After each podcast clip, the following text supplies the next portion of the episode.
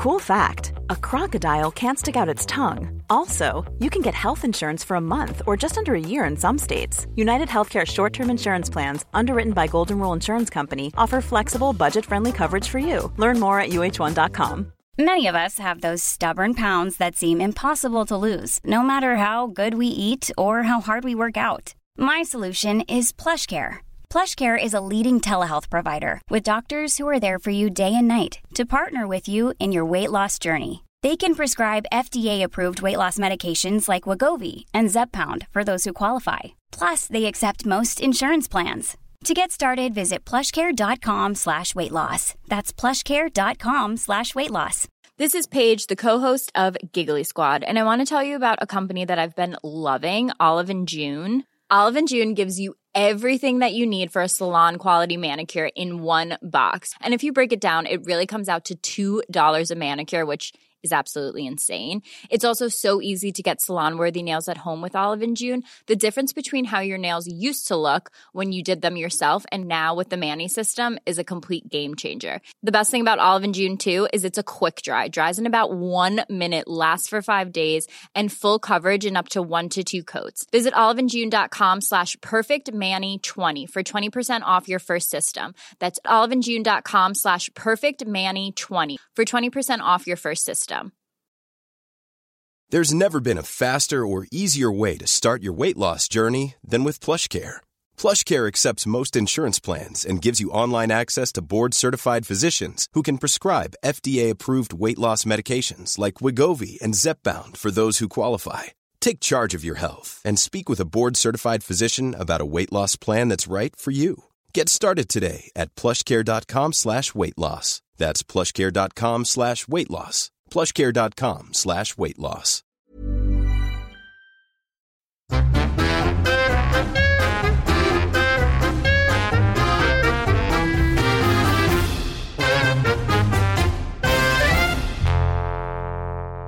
Varmt välkommen till podden Inte din morsa. Jule speciale. Jule, julens fällor. Eh, Jule, det är ju Jule. det här, jag, hör, jag följer en och annan häxa på Instagram.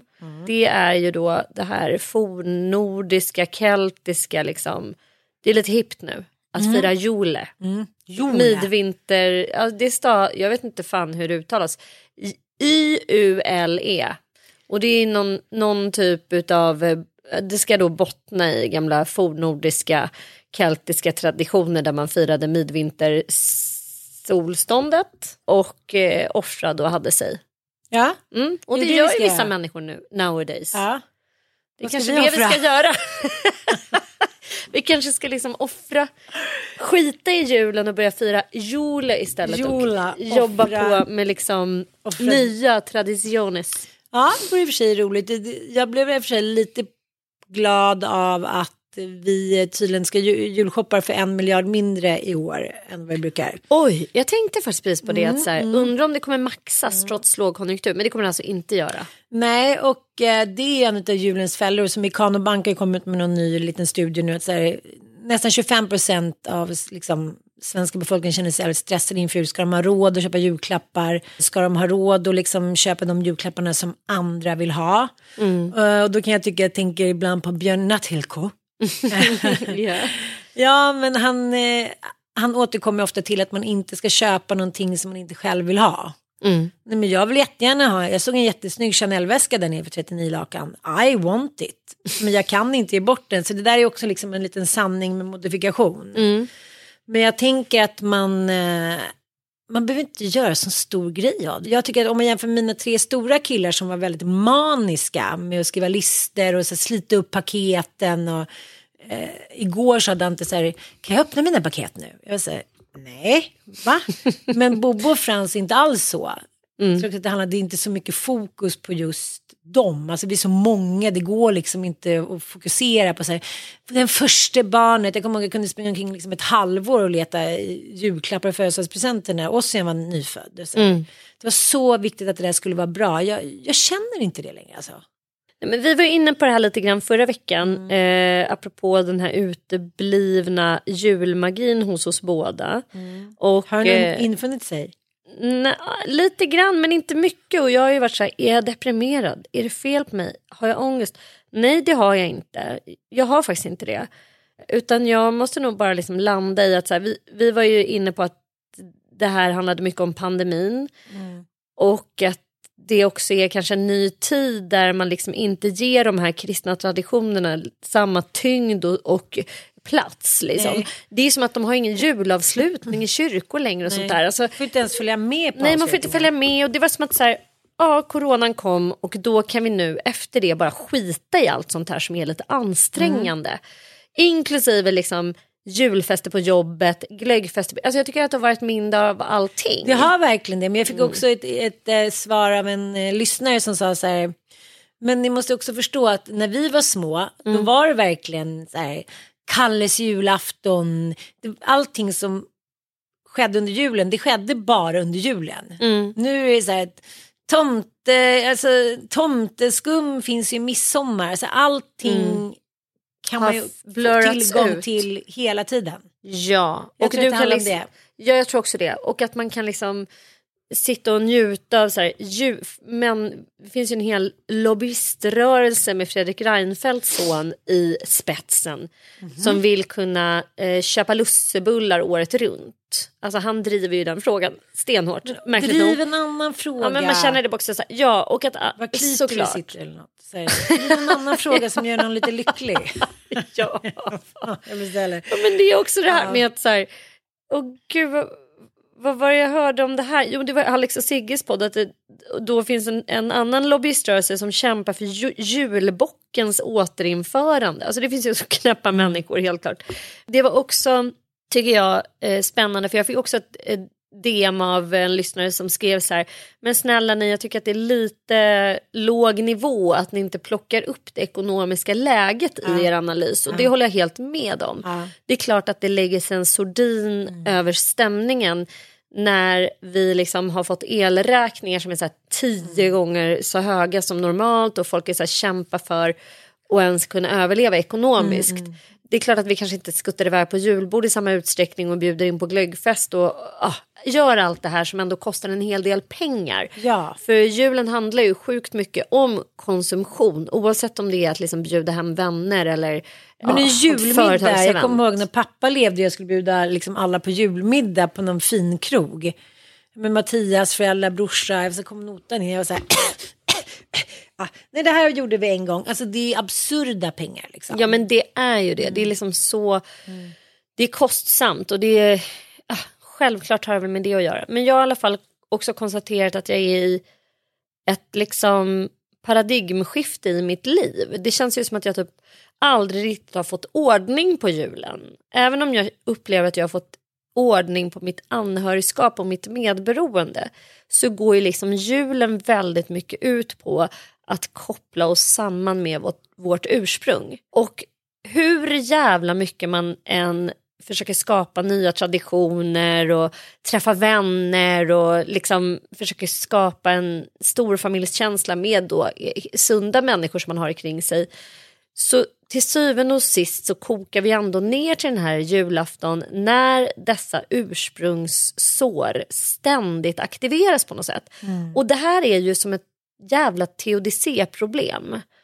Du vet att ja, men du vet kristendomens teodicéproblem med liksom varför eh, finns det ens eh, cancer hos barn? Alltså, mm. Kan man ens tro på Gud mm. när han i så fall gör människor dödligt sjuka typ? Han har mycket att göra också nu för tiden. Ja, han har mycket att göra. Och det... halv miljard människor, han bara... Mm, nej men det, han står i, och det är sam, så kan jag känna lite grann med, med julen som, som jag betraktar mig själv som tillfrisknande från liksom dysfunktion och dysfunktionella beteenden och jag kommer ju liksom ur den familj jag gör och så.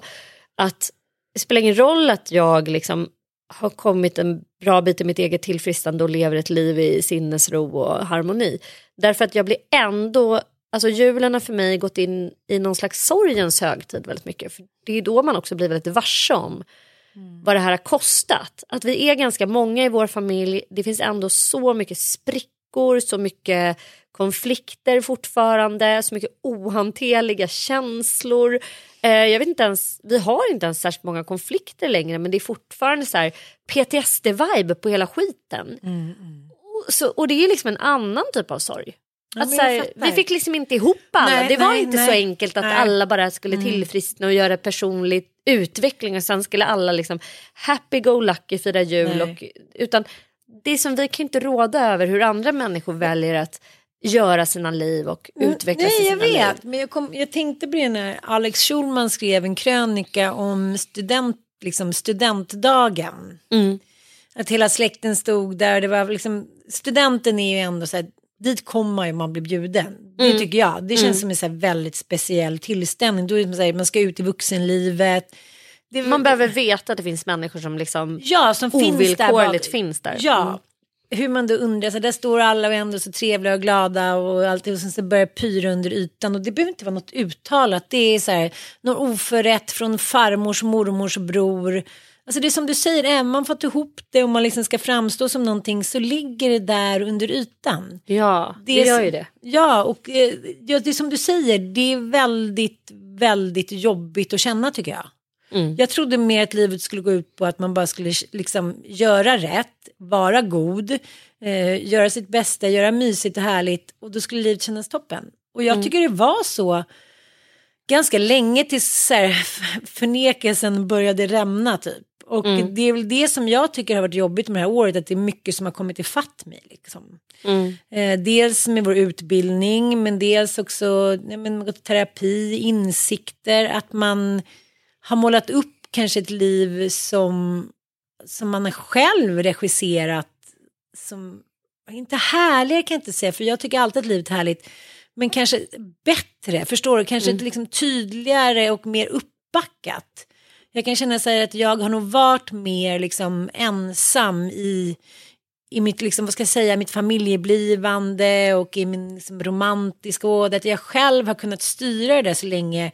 Och nu när det går upp för mig så, så blir det ganska mycket sorg. Mm. Förstår du vad jag menar? Mm. Så det tror jag är grejen med den här julen. Att så här, pappa lever ju inte längre, mamma har inte levt på länge.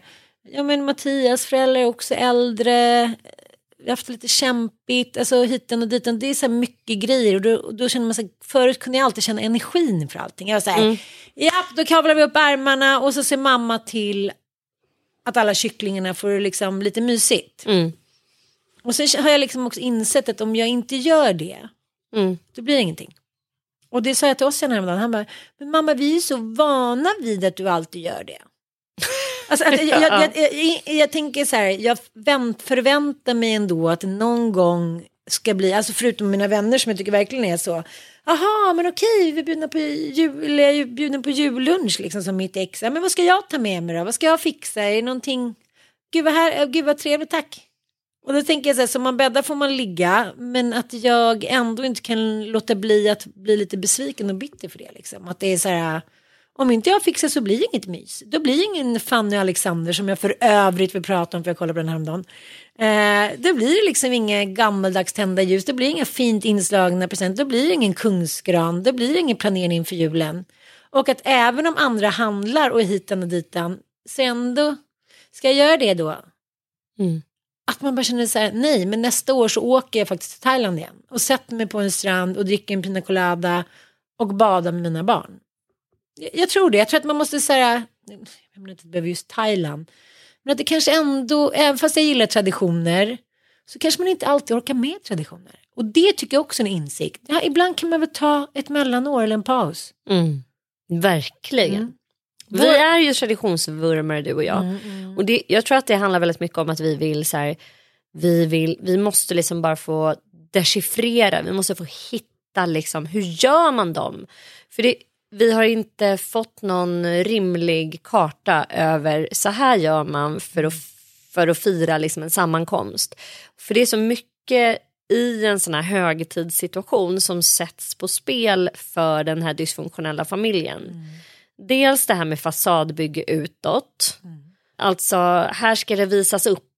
Det var någon som skrev eh, roligt på Instagram. Alltså, Hörni, softa.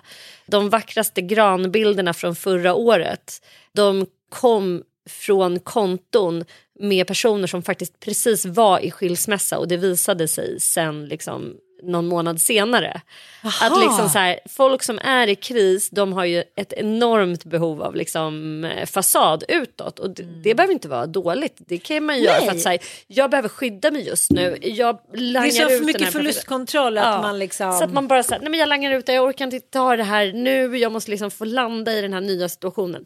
Men liksom, det är ändå den här fasadsituationen. Och sen, det som också är svårt för dysfunktionella familjer, det är ju, pratade faktiskt med min grupp om det idag, regler och eh, strukturer. Ja. Alltså, och gränser.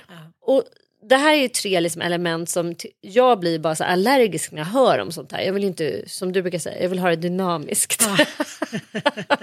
problemet som det med det, ja. ja. men problemet med det, det är ju att liksom dynamiskt, gränslöst och eh, strukturlöst, det skapar liksom oförutsägbarhet. Och det har vi som är uppvuxna i, eh, i dysfunktionella familjer vi har liksom ingen toleransnivå för, för uh, oförutsägbarhet. Vi får liksom PTSD när vi inte eh, kan förutsäga saker. Och ändå, ja. det är ju så, alltså man blir helt så här, va, vadå, Ja, Eh, ja. vem ska laga skinkan? Typ. Alltså, så får man så här, för att vi är, vi är uppvuxna i det här strukturlösa, i det här regel och gränslösa. Och på ett jävla sjukt sätt så upplever man det som härligt. Men på ett annat sätt så är det skrämmande. Och det är, liksom, är en sån stor del av julen att den måste ju ramas in. Någon måste sätta strukturen. Någon måste ju sätta några få men väl utvalda regler. Typ ett, man blir inte aspackad. Två, man kommer på utsatt tid. Tre, eh, man tar med sig det. Alltså, man håller sig till vissa typer av regler och kutym. Och det är det här som inte funkar i dyssade familjer. För att alla har på sitt sätt någon form av överdrivet kontrollbehov. Ska lägga sig i varandras jävla regler och strukturer och är missnöjda över att någon annan har sagt, satt en struktur som man inte tycker om. alltså, Ja, så här, men jag fattar. Vadå, varför ska man kolla på tanken? Vadå, ska vi äta före Kalle? Alltså, så här, Hela tiden. Och det, då- ger det upphov liksom till konflikt, vilket den dysfunktionella familjen är livrädd för. För att man kan inte lösa konflikt.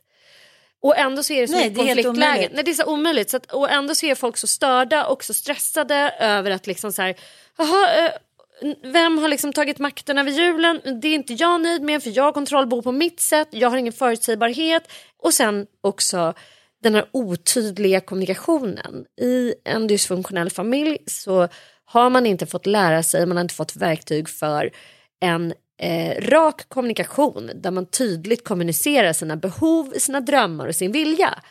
Utan Det tycker, är liksom- jag är, det tycker jag är den jobbigaste när man gör en liten konklusion av sitt liv. Att så här, för fan vad, det, vad man har lagt mycket energi på att inte ha tydlig kommunikation. Och det är det som fuckar upp allt. Ja. För det är så här, om man bara liksom rakt och tydligt kommunicerar sin, sina behov och sina drömmar och sin vilja utan att ställa krav på någon annan eller att liksom villkora någon annan. Att om inte du gör så då kommer det bli så. Utan man säger oj jag skulle så himla gärna vilja att vi gjorde så här. Du vet de flesta människor älskar ju att liksom tillmötesgå den man tycker oms behov. Men blir inte du, har inte det slagit dig många gånger när du träffar människor som är så nej det tycker inte jag, det klarar inte jag. Man bara, nej. Ja men så här,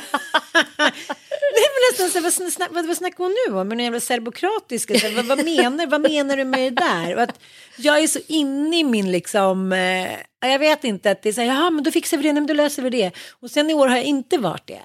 Jag har sagt att jag kommer vara hemma. Liksom, De som vill vara med får vara med. Det blir ett klassiskt julbord. Det blir inte liksom champagne och skaldjur som det var för två år sedan. Vi har en jullunch. Jag bjuder över mitt ex. här, Och sen på kvällen så blir det liksom ja men kanske lite lättare. Lite lax och lite räkor bla bla bla. Och kanske lite bubbel. Och jag eh, kommer bara vara hemma hela dagen. Jag kanske tar liksom en promenad till kyrkan. Och, men sen får alla göra som de vill. Men det är det jag kommer göra. Mm. Han ska inte åka, eh, nej det ska vi inte göra. Och fråga barnen vad de vill. Nej Bobbe vill inte åka över. Nej men då gör vi inte det. Alla får göra det de vill. Och inte så här. "Åh." För det finns inte så jättemånga alternativ. Men jag tänkte på det när jag var liten.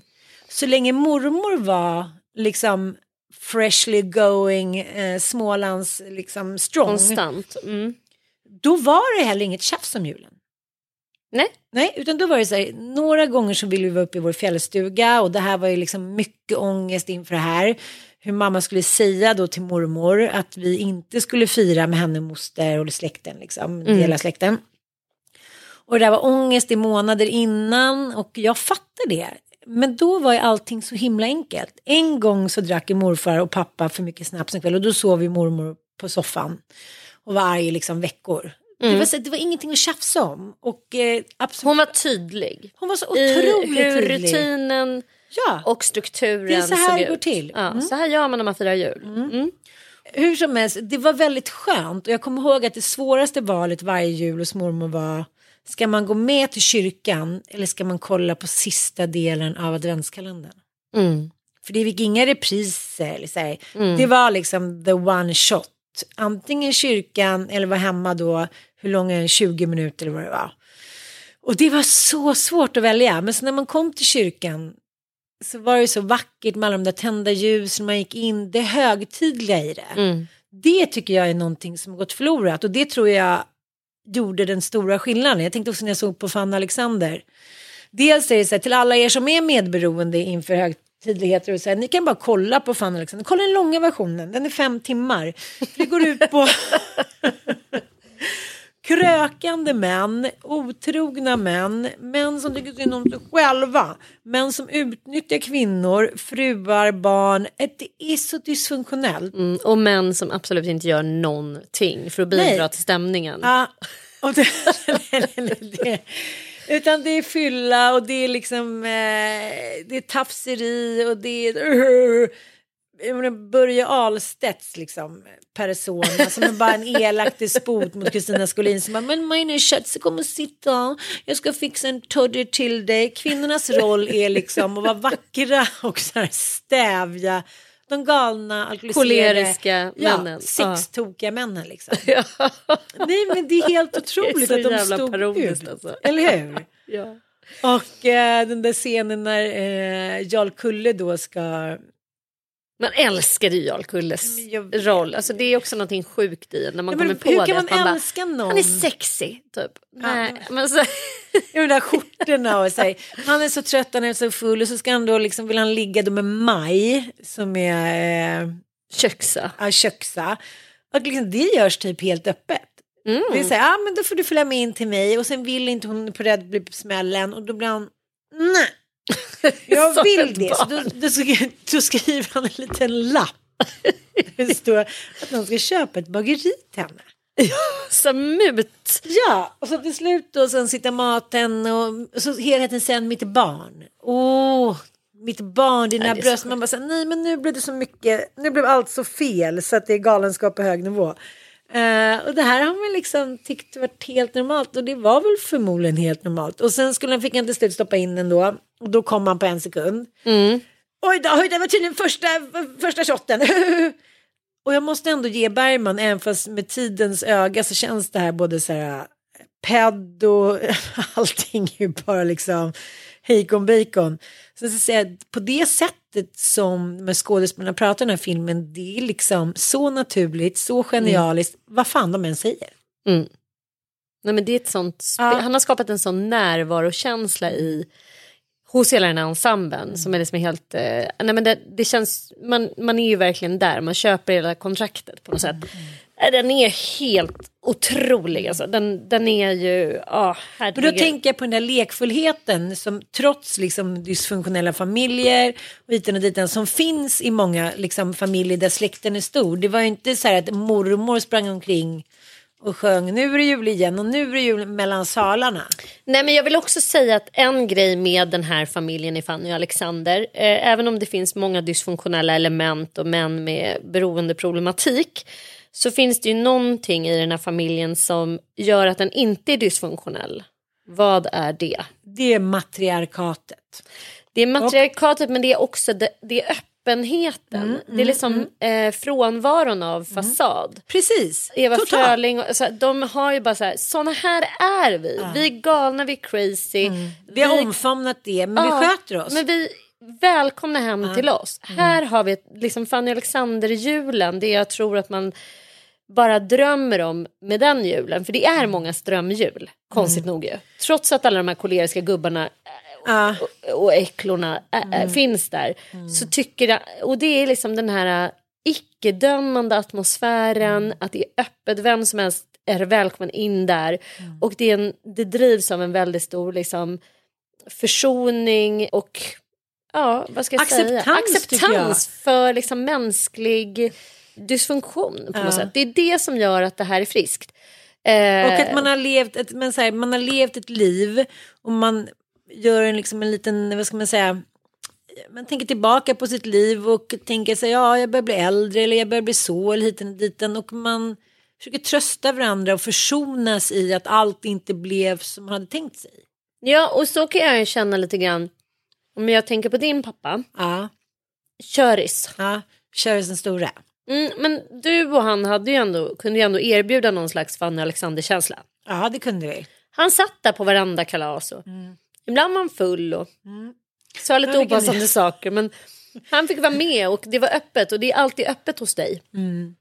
Och sen ser man ju då ändå histrioniska Jan Malmsjös präst. Där har vi liksom det mörkaste av det mörka. Inte en droppe alkohol, inte en klapp i röven för fem öre. Men det är ändå det mest rigida, slutna familjesystem som har visats någonsin i, i svensk filmhistoria. Det som är så fint i Fan Alexander är att det finns en gränslös kärlek mellan alla. Trots detta, förutom Jan Malmsjö som är så obehaglig så att jag, jag kan inte ens tänka på hur obehaglig han är. Och hur, hur snabbt det går att eh, försätta en annan människa i någon form av freeze. Ja men hur snabbt det går att bara bryta ner någon. Ja. Med liksom hot om våld och uteslutning och manipulation så går ju han in med så starka kontrollbehov så att det bara står härliga till. Och, ja men det är ju liksom, han är ju mästaren av mästare på att beskriva liksom dysfunktionella familjesystem. Och som sagt, jag älskar också att han inte gör det, för att Bergman hade ju kunnat göra Fanny Alexander Plockar de bort spriten och kvinnorna från den första varma öppna familjen Ja. då blir det liksom too simple. Om de bara hade varit så här glada, lyckliga, utan sprit och utan kvinnor. Alltså, alla människor har defekter. Ingen är perfekt. Ingen familj är perfekt. Men det behövs ett mått av magi. Och det är det jag tror att, som vi pratade om, som du berättade, att när man inser så här, okej, jag försökte skapa den här magin och ändå så tycker jag inte att jag får till det. Den tycker jag kan vara tung liksom. Verkligen. Ja. Så då... eh, Men jag ska, vet vad jag skulle så gärna vilja, som jag så här, sörjer också, apropå att julen för oss båda på något sätt verkar eh, 2022 innehålla element av sorg. Så så att jag önskar att någon av mina så kvinnliga släktingar hade varit vid liv. För jag önskar att jag hade bara kunnat få fråga liksom Moster Inger som jag såg som någon typ av traditionsbärare i min släkt och du såg kanske din mormor då som det. Och min farmor Ingrid som också så här, hon hade ju också verkligen den här exemplariska julen för oss från att vi var två, tre år fram tills att vi var 10-11 när mamma och pappa skilde sig. De jularna ser ju jag liksom för mitt inre som så här, mina barndoms drömjular. Och det var liksom, det var same routine as every year. Då kom man dit klockan 14.00 till ett dukat bord där hon hade lagat liksom en perfekt, underbar liksom julmåltid. Och sen så var det Kalle Anka och mor, eh, ja, vad hette han då? då? Mm, farbror Stig.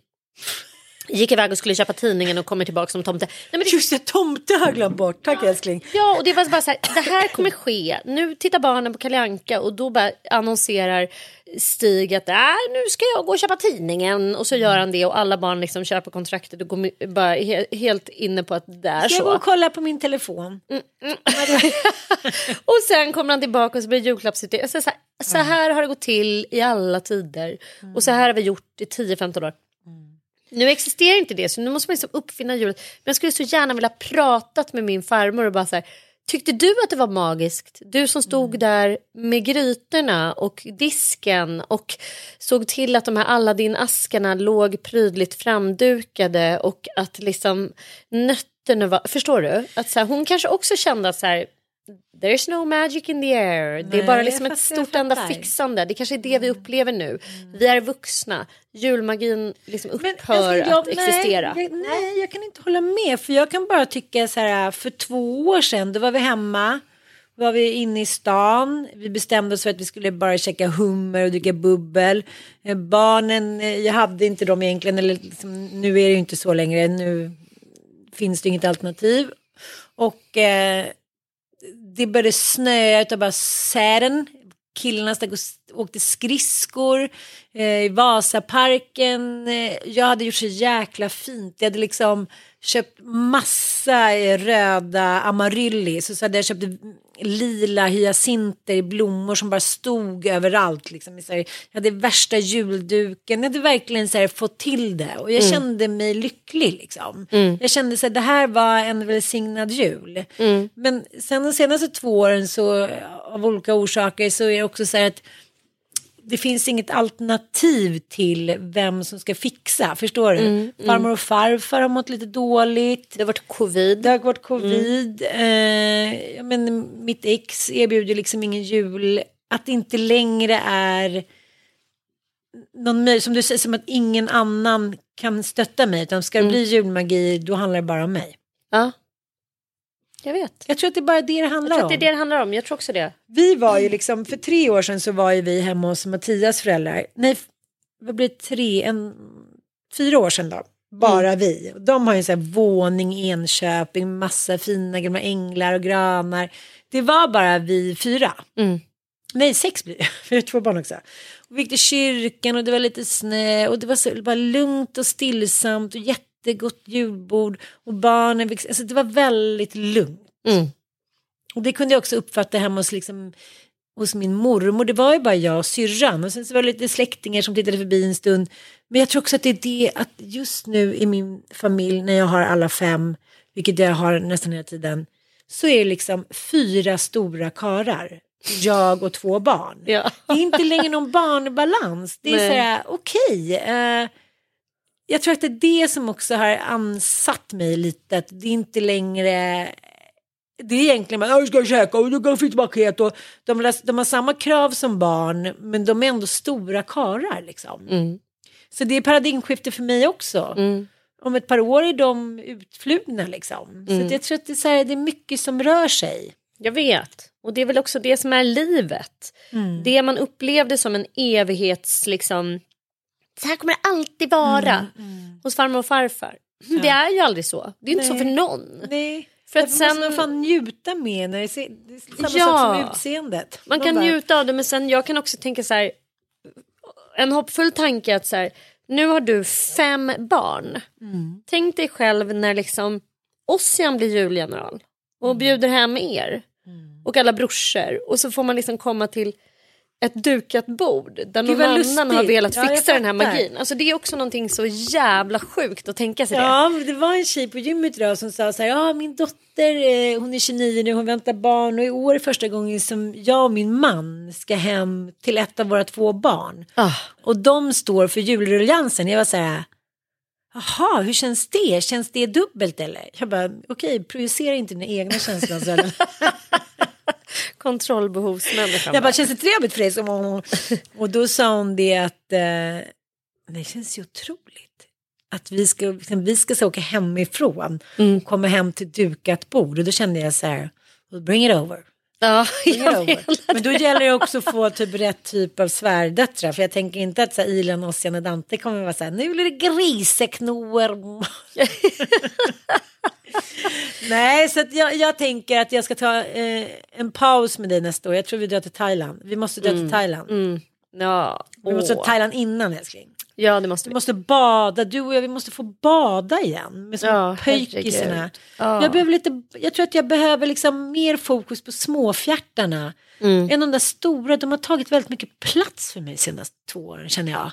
De har bott med mig, de har varit stora, de är närvarande hela tiden, de är hemma mycket. Jag känner mig liksom nästan lite ihopkrympt. Mm. Jag fattar det. På Thai App. Nej, men, Nej, jag ska, du jag- får rädda mig nu. Men jag, håller, jag, jag är med dig. Alltså, jag ju i samma läge med två pojkar som är stora och en... eh, Mitt, mitt allra största barn, hon är ju liksom, hon är ju vad jag skulle säga exemplarisk som så storbarn. För hon har ju skapat sig själv ett eget liv och flyttat hemifrån och bjuder mig på middag varannan torsdag och är så jätte... Alltså, nej men det är så, det finns en sån eh, vilja hos henne att ta ansvar och bli stor på något sätt. Vilket ju är helt... eh, Lilla kalven. Ja, men samtidigt så kan ändå man kämpa. sakna henne jättemycket att man bara vill att hon ska vara hemma och det är också det här an, att du och jag har liksom en avsaknad av- av kvinnliga element. Jag saknar ju liksom mina förmödrar som jag säger, förfäderna liksom, jag kommer ens knappt ihåg vad de hade för funktion på jul. Jag saknar mina förmödrar, jag vill liksom ha en gammal, eller jag vill ha en äldre kvinna i mitt liv som säger nu ska vi baka knäck, ska du komma över? Alltså jag känner mig inte riktigt redo att ta den rollen fullt ut. Jag kan också drabbas av en så här, men kände häromdagen, bara, jävla mamma, vad fan. Skärp dig. Skä- Varför gjorde du så här? Kom tillbaka, alltså, du måste liksom hjälpa till här. Och eh, jag har ju, min faster är ju vid livet. Eh, Så det är ju inte så liksom att alla har så att säga bara eh, in despair. Men det är liksom också den här diaspora-känslan. Förstår du? Att alla är bara så utspridda. Jag har massor med människor och släktingar men alla är i liksom någon jävla så konflikt med varandra och underkänner varandras existens. Nej, jag kan inte fira med den, nej, jag kan inte tänka mig att göra det och man har väldigt högt ställda krav och, och det är mycket så PTSD-vibe på hela skiten. På oss alla liksom. Så de enda i hela mitt ursprung som egentligen umgås det är jag och min storbrorsa. Och vi är så många fler egentligen. Och det är liksom, det är klart att det, det suger. Vilken tipspodd det här blir. Vi bara sitter, det är vi som behöver gå i terapi. Vi kör en debriefing på Ja, nej, men jag men- Förhoppningsvis så kan ni liksom få en känsla av att så här, nej. behöver inte liksom, alltid vara perfekt. Det kommer inte alltid, alltså, Nej. så här, det, det här Det finns mellanår. Ja det gör det, det är mellanår. Men vill du höra något gulligt då? Eller jag tycker att det är jättejobbigt. Och sen säger till mig häromdagen, han bara, ja men du vet de som jag yogar med. Det är han är fransmännen och hans fru och deras barn och deras fina hund. Titta en golden retriever. Jag bara så här, längtans blå röst. Här. De har en golden retriever, de bor ute på Väddö. Så här. De dansar tillsammans, de träffades i Frankrike. Jag var så här, ja det var så du ville att jag skulle De har då hyrt liksom en, en någon liten hotellverksamhet ute på Väddö, något hus. Och bjöd in 15-16 personer och sa hej vill ni komma och fira en alternativ jul fredag till söndag? Gud vad härligt. Ja men så himla fint. Kan vi få komma? Ja, jag bara, och det var ju det när Ossian sa, så jag vet inte vad jag ska göra. Jag var så här, ta med mig, ta med mig. Kände mig här Titanic, jag var så här, låg på ett isflak och bara så här. Och samtidigt så kände jag så här, nej men det är ju min enda dotter, alltså sondotter, alltså Ja. Ossian är ju den enda som är så här, okej mamma vad fint du har gjort, jag älskar dig, tack för allt du gör och liksom, alltså, jag menar inte Ja. att de andra är otacksamma, men han är ju den som är som jag, en liksom, traditionsvurmare på något Och sätt. fixer. Ja. Fixer. Och så, så tänkte jag så här, nej, nu när man också läser sin, eh, menar, jag läser ju mycket om hur, här, barn och föräldrar och vad man ska ha för roller i varandra och jag är också besatt just nu av eh, våran favorit, The Holistic eh, Psychologist. Psychologist och hon är så här, hon bara, when I learned four things, så här, no one's gonna save you. Alltså, det här, men, hon- så här, fyra dogmer, bland annat en, här, du föder dina barn, de föds till dig som en gåva, du kan inte kräva någonting av dem. Mm. Du kan inte använda dem som snuttefilt. Du kan inte lägga över dina behov, vilket man lätt gör när det blir turbulent eller dysfunktionellt och bla bla bla.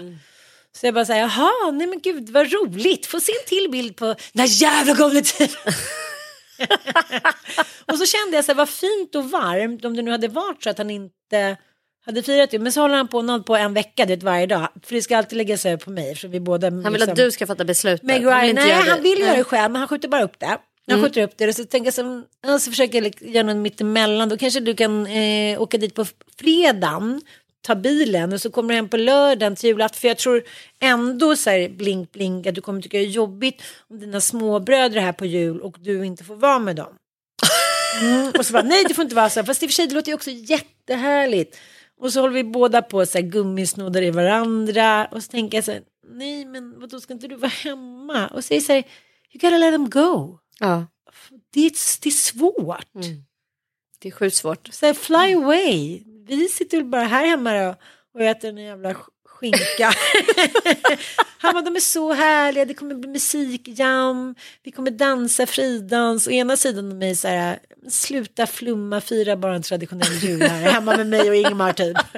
Och nummer två är så här, vad mysigt. Om jag hade fortsatt spela min gura och om jag hade liksom hunnit och orkat bejaka de sidorna mer. Och det är kanske det som är mitt, eh, men vad ska jag säga, mitt löfte eller nyårslöfte till mig själv. Mm. Att bejaka de där eh, lite flummiga sidorna mer, förstår du? Mm. Du har ju en viss allergi mot så här Bohemian Rhapsody. Kontrollförlust. Kontrollförlust ja. Nej, men du är ju Nästa vecka Anita sitter jag och att du är liksom du är ju inte sinnebilden för det man tänker med en person som har kontrollbehov. Men du har ju det. Och de är liksom är dolda och det, det kan man ju säga att nästan alla människor som har dysfunktionell bakgrund och uppväxt har. Och sen tar ju de sig helt Förtäckt. olika uttryck. Tänk om ja, jag hade helt fått, förstått det lite tidigare. Ja, och det är liksom det är så jävla fint att du får syn på det nu. För det går inte att göra någonting åt dem om man inte kan se dem. Nej. Och det gör inte saken lättare när andra människor inte heller tänker att nej men hon har inga kontrollbehov. Så här. Nej, hon bara släpp, släpper fritt. Mm. Och de tar ju liksom genvägar. Det du sa Mm. nu om oss, oss det är ju liksom lätt manipulativa. Jag vet, men jag säger, försöker jobba med eftersom jag gör liksom Jag tror att stegen du nu. kommer bli jätteledsen. Ja, men det är också så roligt för Anna Sett, vår lärare, hon, coach, hon är min coach nu. Ja. Och sen så eh, höll vi på med första steget då eh, i Alanon. Eh, de flesta kanske vet vad det är. Det är liksom att man ska försöka göra en liten ransakan av sitt, liksom sitt liv och inte försöka ja, bryta mönster som är negativa kan man säga. Mm. Och då så ringde hon och då var Frans, han var sjuk. eh, Så att liksom han höll på pep i bakgrunden och Mattias var hemma och jobbade. Och hon var så här, hör allting i bakgrunden. Hon bara, Okej, eh, jag tror att Mattias själv kan komma ner när han hör att han skriker. Nej, du behöver inte direkt säga. Hon bara, du är rädd för stora känslor. Du är rädd för att de ska liksom känna för mycket, det ska vara för jobbigt för dem, att de själva behöver ta så här. Ansvar. Okej, då finns det ingen falukorv. Att så här, fixar jag det sen. Hmm, Att, och jag tycker den har blivit värre senaste två åren, sen pappa dog. Mm. Och jag måste jobba med det känner jag verkligen. Jag måste, måste, måste det, för det, det har tagit över mitt liv lite grann tycker jag, senaste året. Mm. Ja, det, det, ja, det finns en massa orsaker till allt, det är inte så jag menar. Men, men det är skönt i alla fall och det är hoppfullt tycker jag när man pratar på det här sättet som du och jag gör. Att så här, det finns mellanår, det finns orsaker. Du, du är inte olycklig, ångest eller tycker att du själv är värdelös bara för, här, för att du är det. Utan det, är så här, det finns orsaker och de ligger där under ytan och är ofta omedvetna. Men försök att så här, ta reda på varför utan att vara så dömande. Och förlåt dig själv också för att du eh, kanske finns en massa orsaker, otrygghet till att du agerar som en reptilapa.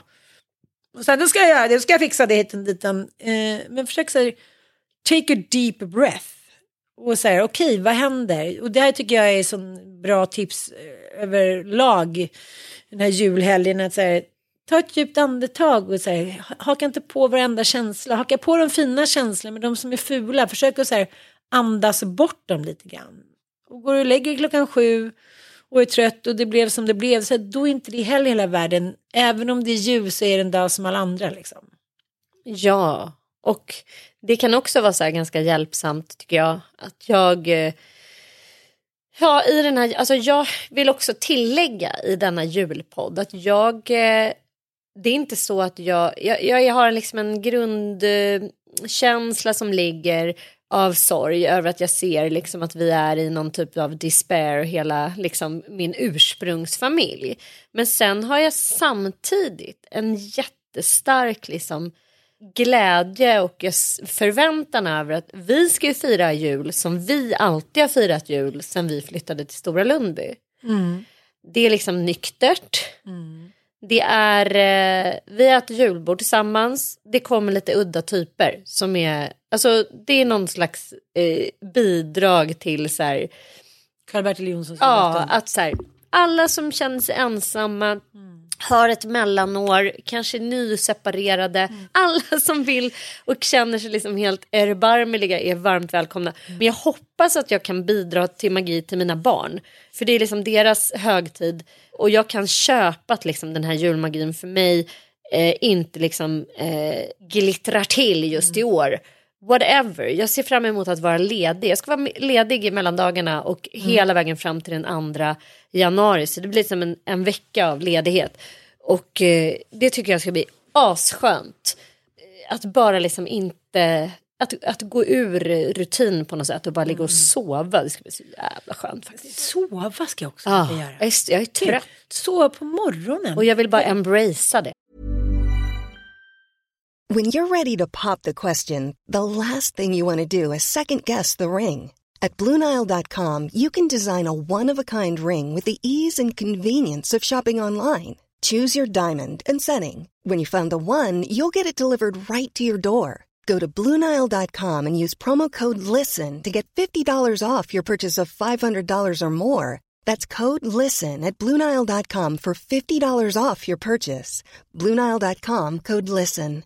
I'm Sandra, and I'm just the professional your small business was looking for. But you didn't hire me because you didn't use LinkedIn jobs. LinkedIn has professionals you can't find anywhere else, including those who aren't actively looking for a new job but might be open to the perfect role, like me. In a given month, over 70% of LinkedIn users don't visit other leading job sites. So if you're not looking on LinkedIn, you'll miss out on great candidates like Sandra. Start hiring professionals like a professional. Post your free job on linkedin.com/people today. Quality sleep is essential. That's why the Sleep Number Smart Bed is designed for your ever evolving sleep needs. Need a bed that's firmer or softer on either side? Helps you sleep at a comfortable temperature? Sleep Number Smart Beds let you individualize your comfort so you sleep better together. JD Power ranks Sleep Number number 1 in customer satisfaction with mattresses purchased in-store. And now, save 50% on the Sleep Number limited edition Smart Bed for a limited time. For JD Power 2023 award information, visit jdpower.com/awards. Only at a Sleep Number store or sleepnumber.com. Hey, it's Ryan Reynolds, and I'm here with Keith, co star of my upcoming film, If, only in theaters, May 17th. Do you want to tell people the big news? All right, I'll do it. Sign up now and you'll get unlimited for $15 a month and six months of Paramount Plus Essential Plan on us. Mintmobile.com slash switch. Upfront payment of $45 equivalent to $15 per month. Unlimited over 40 gigabytes per month. Face lower speeds. Videos at 480p. Active Mint customers by 531.24 get six months of Paramount Plus Essential Plan. Auto renews after six months. Offer ends May 31st, 2024. Separate Paramount Plus registration required. Terms and conditions apply if rated PG. Jag tänkte vi kunde börja lyssna på några poddar. Ska vi prata om elefanten i rummet eller? Margot Ditz. Ja. Alltså vad är det som fucking försiggår? Det är så typiskt att du alltså inte ens kunde tänka längre än vad din näsa Mm. eh, räcker. Förstår du? Inte en enda gång tänkte du, this is wrong. Alltså det största problemet för mig i den här situationen, du kanske kan gissa vad det är? Det är att hon låter Arnold gå fram och peta på Alltså det är verkligen det. Att hon Mm. låter sitt barn, alltså jag, förs- jag förstår inte. Det är ju en person som hänger med andra människor som också har så skev människosyn. Så jag känner liksom att de, eller hon då, då men beter ju sig accordingly. Om inte någon har polisanmält dig redan så gör jag det nu. Du får mig att skämmas för mänskligheten och tänk att du har barn. Det räcker va? Orkar inte mer. Kan vi förlåta Margot? Kan vi göra det? Ja, men det här har vi ju pratat om eh, i en annan podd. Att eh, hon har ju ursäktat sig på Instagram eh, en mass. Men eh, att jag tror att det som är hela idén med Edits, eh, ja, vad ska man säga, dokumentär eller vad ska jag säga, tidsdokumentär, det är ju att vi vill se också att hon ångrar sig. Att hon inser så här, jag har gjort så fel. Mm. Och eh, jag vet inte, jag, jag känner att jag blir, eh, jag, jag får någon så här eh, kvinnlig historisk eh, glasöga framför min blick. Att det så här, till slut så handlar ändå tycker jag, att det blir fokus på moderskapet. Förstår du? Fast egentligen Ja, var jag det här, det var ju en handling som inte handlade om moderskapet. Jag kan inte känna att, att hon utsatte egentligen Ar- Arnold för stor fara och med medvetslöst packad människa Nej, ligger utanför alltså- hennes trappa. Det är liksom päron och äpplen här tycker jag lite. Ja, men jag, jag är beredd att helt hålla med. Alltså det drev som hon har utsatts för och de enorma konsekvenser hon eh, har fått av det här. Enorma? Är, enorma. Vi kan liksom inte ens eh, föreställa oss. Det, det, dels är det som affärer för flera hundratusen kronor som har gått helt i stöpet. Sponsorer som har liksom fått henne att framstå som en så här det ondaste som har gått i ett par skor. Alltså som att hon är helt empatistörd, helt liksom från vettet. Och sen börjar man titta faktiskt igen återigen, vad var det som hände? Margot vaknar på morgonen eh, med sin son, äter lite frulle, ska öppna dörren och inser att det ligger en människa utanför hennes dörr. kunde ha hänt vem som Mm, och det här ska vi också veta är liksom en stagead situation. Klipparen, eller Margaux filmare slash klippare, är alltså utanför och ska spela in material, innehåll som vi kallar det för, i den här dokusåpan som är Margaux liv som följs av hundratusentals tittare på Youtube. Och har då redan gjort en bedömning att det här är inte en människa som är döende, det är inte en människa som är allvarligt skadad, det är inte en människa som, eh, som på något sätt. Och ändå så köper tittarna liksom något jävla kontrakt att det här är någonting som är så här, gud det är helt sjukt, hon går ut och petar på en döende människa. Nej det gör hon inte. De vet och de har redan gjort en bedömning av att det här inte är en person som är allvarligt skadad. Det är därför de ens låter filma det här och skapa då ett innehåll som ska kunna eh, bli liksom omdiskuterat, klickat på, det är lite lagom brännande, det är någonting som är lite knasigt som händer i hennes liv, i vanliga människors liv så händer det inte så jävla mycket hela tiden. Nej, jag börjar mer och mer eh, tycka att det här är helt jävla absurt hur människor har kunnat bli så här tokkränkta av det här. Hur man sitter liksom och analyserar detta i poddar, oss inklusive. Men jag vet att vi sa i slutet av podden om några månader så tror jag inte att vi kommer ihåg vad det var Margot gjorde. Och lite grann så var det faktiskt för mig. Det kändes väl redan lite så. Väldigt mycket så. Och här har vi då eh, SVT Edits dokumentär Kan vi förlåta Margot? Och hon ger ju oss i den här eh, dokumentären någon typ av också ytterligare information att hon faktiskt trodde att det här var en annan människa till en början och att de också har försäkrat sig om att det här är en människa som inte är eh, allvarligt skadad eller döende liksom. Den här filmen har ju eh, alltså, satt igång krafter som jag aldrig har sett. Liksom, ja men vad ska man säga, i efterdyningarna av en influencerfilm, kan man säga så? Jag eh, har ju bara satt in mig i den där situationen såklart flera Mm. gånger. Man ser någon utanför. Du pratar mycket om det här att du har levt i en bubbla. Jag tror att det har med det här att göra. Att din bubbla är, att ditt liv är liksom, eh, det är ett skådespel. Du kanske inte riktigt vet vad som är vad. Det är ju det här som är en så jävla dum grej liksom. Jag har ju ett team liksom som tittar igenom allting. Mm. Men jag tror att problemet var att alla vi visste ju hela berättelsen. Så vi kanske liksom var lite färgade också när vi tittade på den. Alltså vi visste att eh, han mådde bra, vi visste att han hade bett om ursäkt till mig. Så att jag känner ju att jag har ju överdrivit en situation. Det var ju däremot konstigt att hon inte gick ut med den informationen omedelbart efter publicering när hon märker att det här drevet drar igång. Någonting gör att hon bara liksom fryser och bara stänger ner allt istället för att bara direkt gå ut och förklara situationen. Been there, done that, ska jag säga.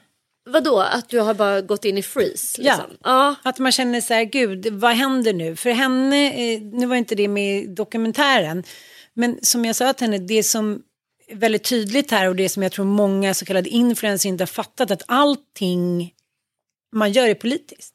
Ja.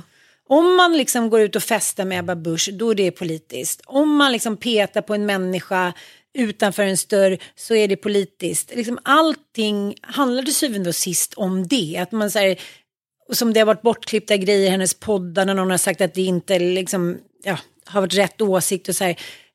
Samtiden efterredigerar sig själv och är inte autentisk som man vill göra gällande. Det vill ju även Margot. Och det frågade jag också henne, det var också bortklippt att när då klicken går ner och eh, liksom, lyssnarna inte är lika många och tittarna inte lika många, vad gjorde det med dig? Och hon sa det, det är klart att det, så här, hela mitt liv är ju det här och vi pratar också om vad hon gjorde innan. Hon var ju en tjej som var ett, så här, jag ska man säga, ett underbarn. Hon var 26 år gammal och var liksom social mediechef på ett stort, stort mediehus. Och eh, jag sa, varför vill du ge in i det här? Och då sa men jag såg ju dig, jag såg liksom, hon nämnde några stora influencernamn som fick åka på roliga fester, fick massa grejer. Och eh, jag började med att blogga men jag är, ingen, jag är inte så bra på att skriva så att det här blev ju så enkelt. Och man ska inte glömma att hon inledde sin karriär med att visa sin förlossning. Det är väl ganska gränslöst om något.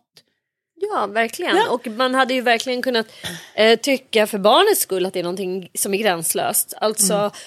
Tänk dig själv att veta att du har startat ditt liv liksom, med att bli filmad när du tränger ut ur en kropp. Alltså, det, det är klart att det är en extremt intim stund liksom, som man bara verkligen delar med, med sina närmsta. Och ändå så är det det hon har blivit så otroligt hyllad för. Att vi har fått följa med henne i de här mest intima stunderna. Och att allting på något sätt också hon är ju det här typiska the girl next door, den som man verkligen vill vara bästa kompis med. Hon har inte Eh, varit något hon hot, hon har också varit här- mamman hela dagen. Ja, det är därför hon dagen. åker så jävla hårt, liksom, som till exempel Bianca Ingrosso eller eh, jag menar vi tar Mm. Blondinbella, de åker inte på samma sätt. För dels Blondinbella så tänker man så här, hon har inte ens, man har inte ens känt kanske hennes moderskap på samma Nej, sätt. men hon har ju aldrig exponerat sina barn. Det verkar hennes eh, då, barnens pappa varit kraftigt emot. Men vi alla har fått lära känna Arnold. Vi, alltså, folk älskar honom. Han är ju som någon slags eh, liksom, egen figur utan att ens veta om att han är det. För liksom, alla hennes följare. Så att, En liten junior Truman show. Men till syvende och sist handlar det om att man, eh, att man blir förförd av det där. Det är som vilken drog som helst. Mm. När Anders Hansen berättade om det, de hade gjort någon ny undersökning, att de hade haft två olika fokusgrupper. Den ena hade fått sitta med ett block på bordet medans, eh, under en föreläsning med en annan människa. De andra hade fått sitta med telefonen upp och ner. Mm. Eh, de som hade haft telefonen på bordet upp och ner eh, tyckte att liksom det som personen mittemot dem hade sagt var, var så otroligt mycket mer ointressant än vad de som satt med ett block. Och då kan man ju säga så här, men alla liksom samtiden har alltid sagt så här, åh då kommer videon eller då kom raggarbilen hit och dit. Men grejen är att det här är inte en video. Det här är någonting som vi har med oss fucking 24-7. Ungdomar går upp liksom i snitt en gång per natt för att säga kolla luren. Jag kan själv känna av det. Hela Håkan Bråkan-filmen handlar om Sisela Ben som är så här, okej, nej jag är inte beroende, jag är inte beroende. Vi är beroende av att vara uppkopplade.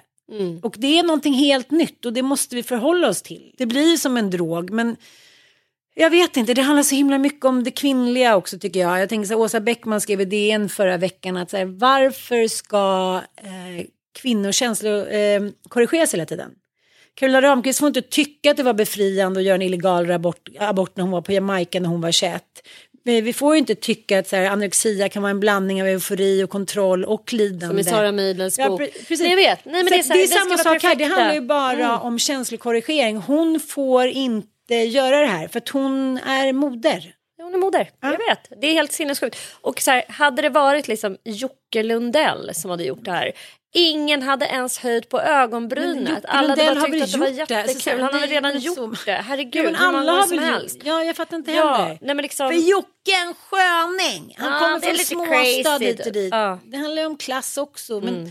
det handlar ju också om att eh, hon kommer från överklassen. Hon är ju uppvuxen eh, ja, men, I, I Saltsjöbaden. Ja, och, liksom, det, är så här, ja. det vet väl vi också, vi, när man är på med de kretsarna. De har sina egna regler, sin egen verklighet. De är uppväxta med att de är the it shit. Mm. Varför skulle inte det spegla deras... Nej, Liksom, men sen älskar vi ju att hugga på någon som Ja. kommer därifrån också. Att Ja, så här, kan vi eh, liksom i egenskap av hennes followers få halshugga henne, då Mm. gör vi gärna det. För den där jävla bruden har det så jävla bra ändå. Mm. Så skit i om hon eh, får liksom en sossanmälan, då får Mm. hon känna hur det känns. Det finns alltid ett visst mått av avund och eh, missunnsamhet Mm. mot personer som redan har det bra. De kan fan ha lite skit, typ. Ja, nej, helt absurt. Eh, Så du är mm. förlåten Margot? Ja, du är helt förlåten Ja. av mig. Det kan jag säga. Eh, Det var helt för, för, förlåten. direkt. Ja, vi har aldrig ens tyckt att det här var en sån jäkla stor grej. Ja, intressant i alla fall tycker jag eh, att det har skapat en debatt och eh, jag får inte heller riktigt ihop det alltså. Nej, jag får faktiskt inte det. Hörni, nu kanske inte det här blev den här äh, tipspodden som ni önskade. Men jag hoppas att det här blev en igenkänningspodd. Att det här blev en, en podd där ni kan eh, få känna er lite mindre ensamma. Alltså det här är, det här är effekten av att växa upp i dysfunktionella familjer. Det går liksom riktigt aldrig över och det kommer liksom pågå i stort sett hela livet och det blir aldrig riktigt bra på något sätt. Det kan vara bättre och det kan vara sämre och det kan finnas mellanår och sen kan det finnas eh, liksom toppenår. Men det är som det är. Ja, det gäller att bara försöka skapa öar av eh, harmoni i det här på något sätt.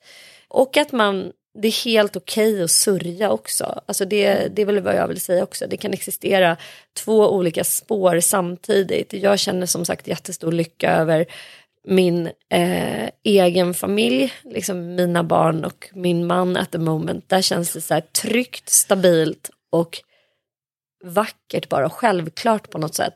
Men mitt ursprung, det sörjer jag. Och det kan vara liksom, det kan gå hand i hand. Det är så bra. Verkligen. Tack för att ni lyssnar. Hej då.